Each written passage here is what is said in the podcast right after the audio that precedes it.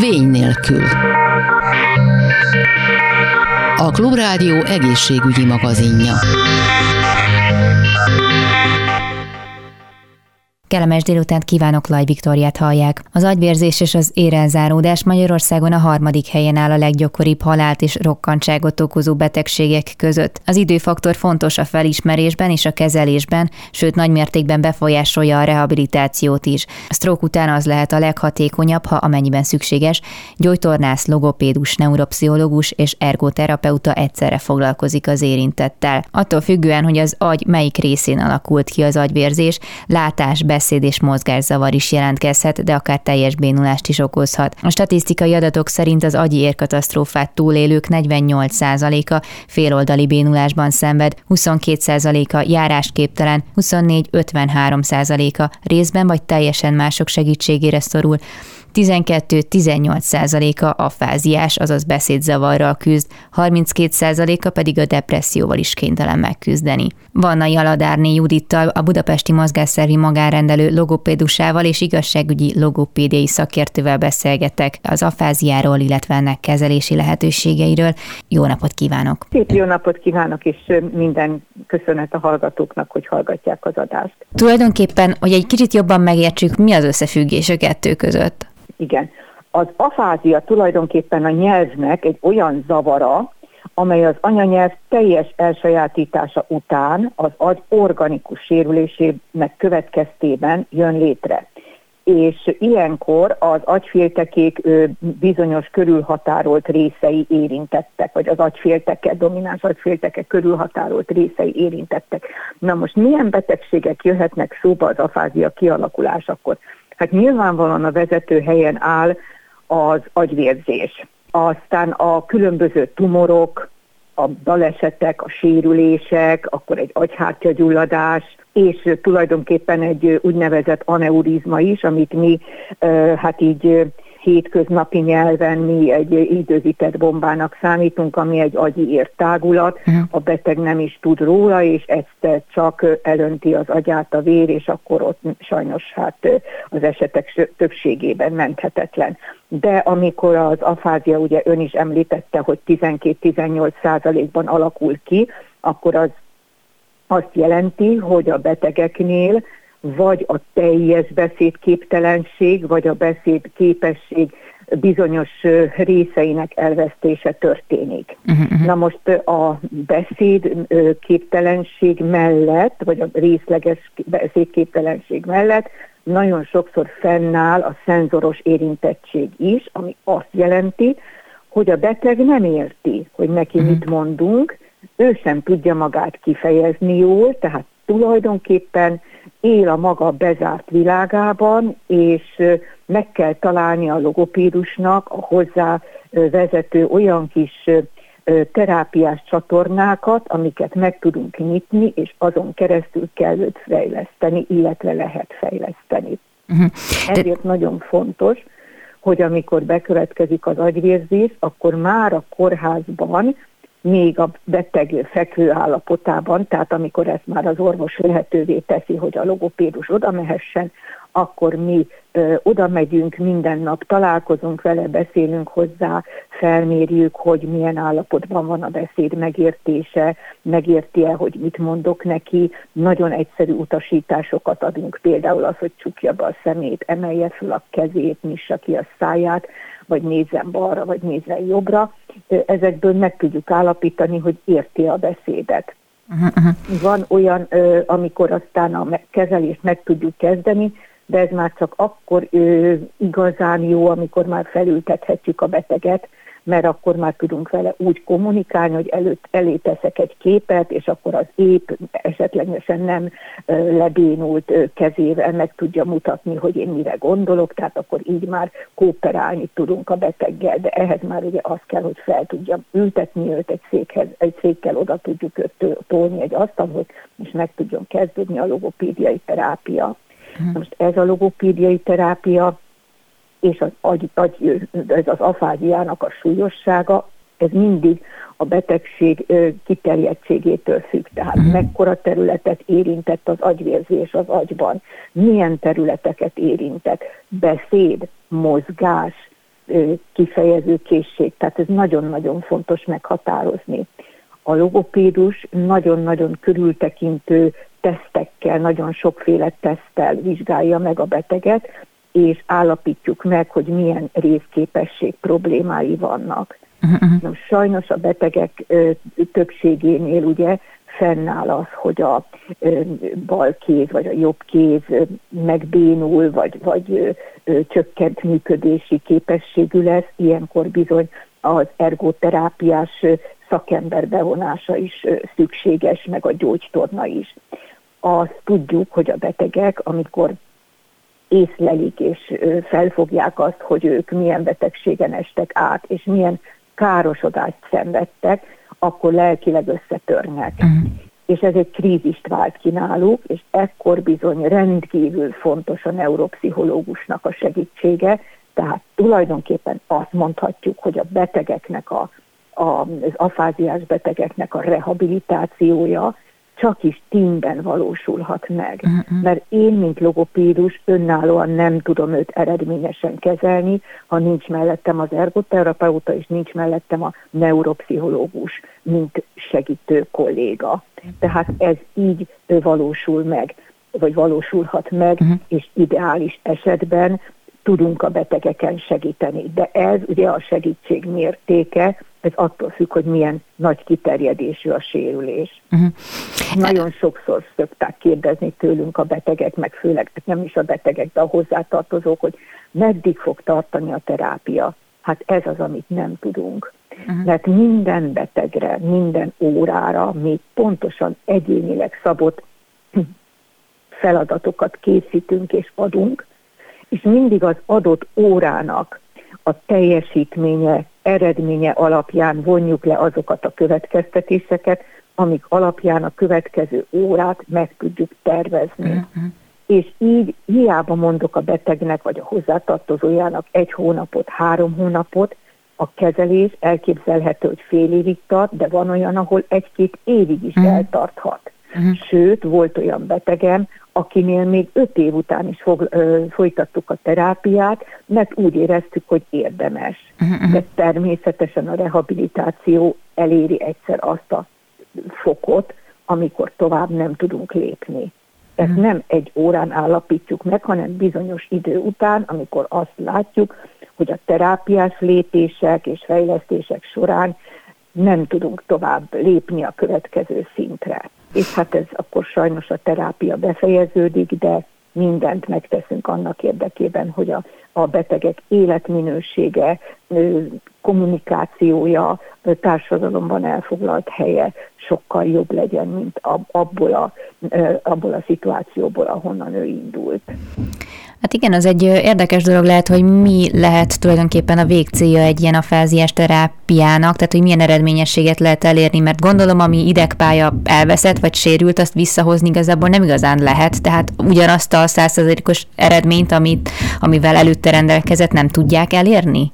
Nem tudjuk. Nem hmm. tudjuk, mert azért valami nüansznyi hátra, tehát nüansznyi probléma mindig hátra marad.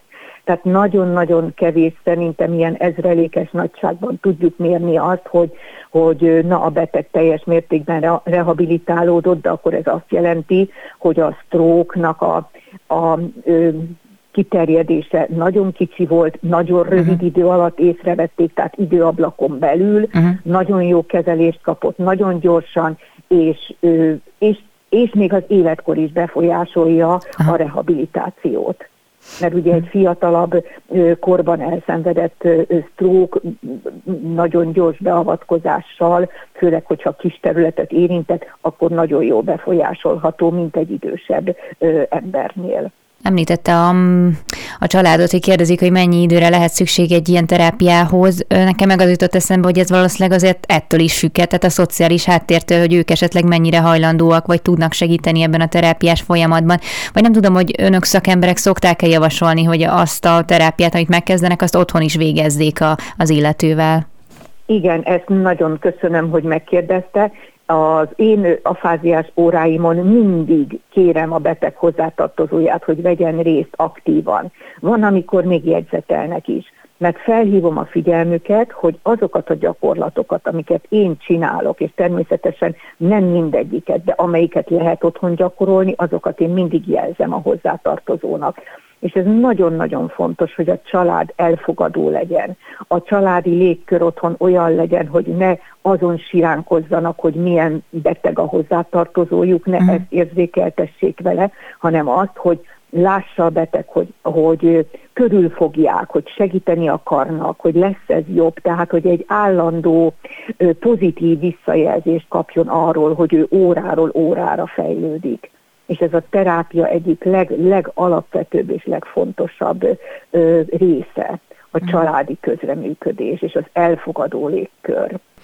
Igen, csak ugye um, az afázés pont az a terület, ami, hogyha az ember nincs tisztában azzal, hogy a, az illető, akivel ő mondjuk próbálnak kommunikálni, az egy sztrókot szenvedett el, vagy bármilyen dolgot, ami miatt ez kialakult nála, és eh, mit fog belőle látni, hogy igazából azt se fogja látni, hogy megérti, amit hozzá, vagy neki mond, mivel hogy nem tudja kifejezni magát, nem tud úgy kommunikálni, és így jön is a stigma, hogy akkor hát ő biztos bolond, nem normális, nem tud velem beszélgetni, stb. Szóval, hogy ez egy olyan lelki gát lehet, hogyha már mondjuk Igen. ez a beszédblokk fel is oldódna benne, lelkileg akkor sem tud megszólalni, mert hát ezt kapja a külvilágtól. Igen, igen, igen, és ekkor szokott a neuropszichológus úgy megemlékezni erről a részről, hogy ez a gyászkrízis, amikor uh-huh. a mhm. beteg ténylegesen felismeri azt, hogy ő hova jutott, honnan hova jutott és itt kell a nagyon-nagyon erős ö, pszichológiai, neuropszichológiai, pszichiátriai megerősítése a betegnek a családdal karöltve. Tehát ez mhm. nagyon-nagyon fontos. De egyébként, hogyha beszédben nem is lesz százszázalékos, mondjuk az írásos kifejezés, vagy az írásos önmegértetés, az, az, az felépül, az működhet? Ez, ez az afázia típusától függ. Aha. Mert vannak olyan afázia típusok, ahol a beszéd megtartott, de ugyanakkor elveszett az írás-olvasás funkció. Hát ott természetesen elkezdjük fejleszteni az írás-olvasást, de van, amikor megtartott az írás-olvasás, illetve hát az írás, ugye ez attól függ, hogy ha a jobb keze szenvedett a betegnél, akkor ugye jobb és jobb kezes, akkor azzal nem tud írni, uh-huh. de akkor az, ha az olvasás megtartott, akkor abba bele tudunk kapaszkodni, mert még uh-huh. ha a beszéd tevékenység, tehát a beszéd produktum nem is jó, de ha el tudja olvasni nekem a szavakat, és azokat tudja párosítani képekkel, mondatokat el tud olvasni, és azokat is képekkel tudja párosítani, és hangos olvasással, akkor ezen keresztül már tudom fejleszteni a beszédkészségét. Ez is egy olyan csatorna, amit meg kell néznünk egy betegnél az első vizsgálat során, hogy mi az az olvasás, a beszéd, a, az emlékezet, vagy esetleg egyéb funkció, amiben ő jól működik, és azt öm, idézőjelbe preferálom, uh-huh. és mhm. indulok el az ő fejlesztése érdekében. Egyébként nem tudom, hogy az segíthet-e, hogy mondjuk az, csak már most itt arra gondolok, hogy a zene gyógyító erejére, hogy esetleg sok zenehallgatás, vagy esetleg éneklés, dallamos, nem tudom, mondókáknak a, a, a gyakorlása, ez mondjuk segíthet-e, vagy ad-e valami pluszt az embernek a terápiában? Nagyon-nagyon örülök ennek a kérdésnek is, mert ez is olyan, hogy a terápia kezdeti szakaszában, amikor a beteg is úgy érzi, hogy semmit nem tud, és teljesen el van keseredve, akkor mi logopédusok úgy hívjuk, hogy automatikus sorok. Uh-huh. Na most ez az automatikus sorok, ez kiterjed az éneklésre, a számolásra, a mondókákra. Tehát ami, mert ugye a beteg gyerekkorában automatikusan megtalált, megtanult egytől tízig számolni, megtanult gyermekversikéket, mondókákat, gyermekdalocskákat, és ha mi ezeket az első alkalmakkor elmondatjuk velük, hogy számoljon egytől tízig, énekelj el ezt vagy azt a kis ö, éneket, fejezze be azt a mondást, amit én elkezdek neki, vagy azt a közmondást, mert ugye az automatikusan jön belőle. És akkor ő kap egy olyan élményt, hogy jé, tudom. De mhm. ez a terápia elején nagyon jól hasznosítható. Egyébként, amikor elkezd be dolgozni egy új beteggel, beteggel, akkor hogyan tud vele egy bizalmi kapcsolatot kiépíteni, már mint hogy ilyenkor az ember, a betegek általában készek arra, hogy elkezdjenek vagy részt vegyenek ebben a terápiában, vagy hátráltatva vannak egy picit, és nyilván mondta, hogy egy tím kell ahhoz, hogy ez jól működjön, de általában mondjuk, mint önnel logopédussal felé könnyen nyitnak, tehát hajlamosak a közös munkára? Hát tulajdonképpen mielőtt én megkezdem a logopédiai terápiát, de szerintem ezt a többi kollega is így csinálja, többször találkozunk a beteggel, Aha. amikor még nem kifejezetten terápiás célral megyünk oda, csak arra, hogy ismerkedjünk. Uh-huh. Elbeszélgetünk vele, már amikor ugye tud válaszolni, de ha nem, akkor én beszélek, megnyugtatom, tehát igyekszem minél többször jelen lenni a betegnek az életében, akár még a kórházban, vagy akár utána, és uh-huh. megnyugtatni arról, hogy a logopédiai terápia segíteni fogja őt, együtt fogunk működni, nem kell, hogy idézőjelbe szégyelje előttem azt, hogy mi az, amit nem tud, segíteni akarok neki, és a család segítségével együtt fogunk eredményt elérni. Tehát hmm. mindenféleképpen egy abszolút bizakodó élményt kell, hogy nyújtsunk a betegnek, és hozzá, ö, így van, hogy a bizalmába kell férkőzni. Mm-hmm. és csak aztán lehet megkezdeni a logopédiai terápiát, amikor már a kölcsönös bizalom, a kölcsönös szimpátia kialakult, és hajlandó a beteg nekem megnyilvánulni, és ha még mondjuk ténylegesen részleges a beszéd elvesztése, és tud velem beszélni, megosztja az órákon a ö, saját problémáit, tehát akkor már tudom, hogy hozzám bizalommal van a beteg, elfogadja tőlem azokat a terápiás feladatokat, javaslatokat, amiket én mondok neki. Mhm. De ezek a terápiás feladatok még élnek a, a közös munka lezárta után is? Tehát, hogyha már elérték azt a, azt a szintet, amit lehetett, és már itt nincs tovább, gondolom akkor is egyfajta gyakorlást igényel az embertől, hogy ő szinten tartsa ezt a képességet. Igen, én szoktam javasolni, hogy azokat a gyakorlatokat, amiket mi csináltunk, azokat már ismeri a hozzátartozó, ismeri a beteg is, tehát nyugodtan lehet folytatni nyugodtan lehet folytatni, ez tulajdonképpen egy ilyen napi agytréning. Uh-huh. És akkor a beteg örül neki, úgy érzi, hogy akkor ő minden nap gyakorol, és szinten tartja azt a tudást, amit ő elért. És megvan a bizodalma abban, hogy ez még lehet, hogy még javulni is fog. Tehát ez neki egy pozitív életképet fog felvázolni. Tehát akkor erre van abszolút esély, hogy ez javulni fog, tehát hogy akkor nem mondhatjuk azt, hogy innen már biztos, hogy nem lesz jobb. Mert ez gondolom azért visszavetheti az embernek a, hogy mondjam, a motivációját. Természetesen. Mindig bízni kell abban, hogy javulhat. Mindig bízni kell ebben. És hát ezen vagyunk mi is több ülésben többféle vizsgálatot végzünk. Egyik ugye a beszédértésre, a beszéd folyamatosságára, úgynevezett fluenciájára vonatkozik, az utánmondási készségre, és aztán vonatkozik ugye pontosan, amit ön említett, az olvasás megértése, kivitelezése, és amikor mi ugye ezeket már tudjuk, akkor tudjuk felállítani a terápiás lépéseket, és amikor megvan a véleményünk a betegről, akkor ezt megosztjuk a hozzátartozóval, és felvázoljuk nekik azokat a lehetőségeket, prognózisokat, vagy prognózis, mm. amire mi úgy gondolunk, hogy en, ezeknek az eredményeknek az alapján reálisan elérhető.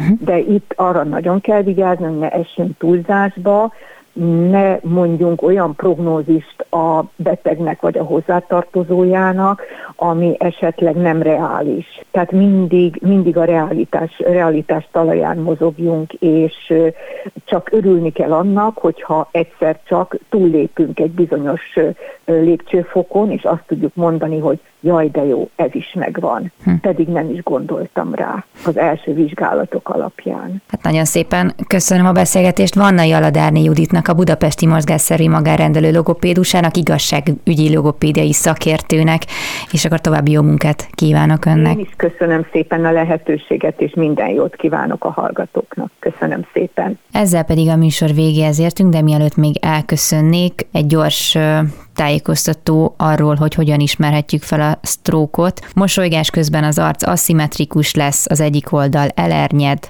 beszéd közben még a legegyszerűbb mondat is problémát okoz, összefolynak a szavak, ha a beteg kinyújtja a nyelvét, az az egyik oldalra félreáll, nem tudja egyforma magasságba egyszerre mindkét karját felemelni. A stroke és agyi érelzáródás esetében is kulcsfontosságú az első néhány óra a tünetek észlelésekor azonnal hívja a mentőt. Ezzel pedig megköszönöm a figyelmüket, további kellemes rádióhallgatást kívánok, Laj Viktoriát hallották viszont hallásra. A Vény nélkül című műsorunkat hallották.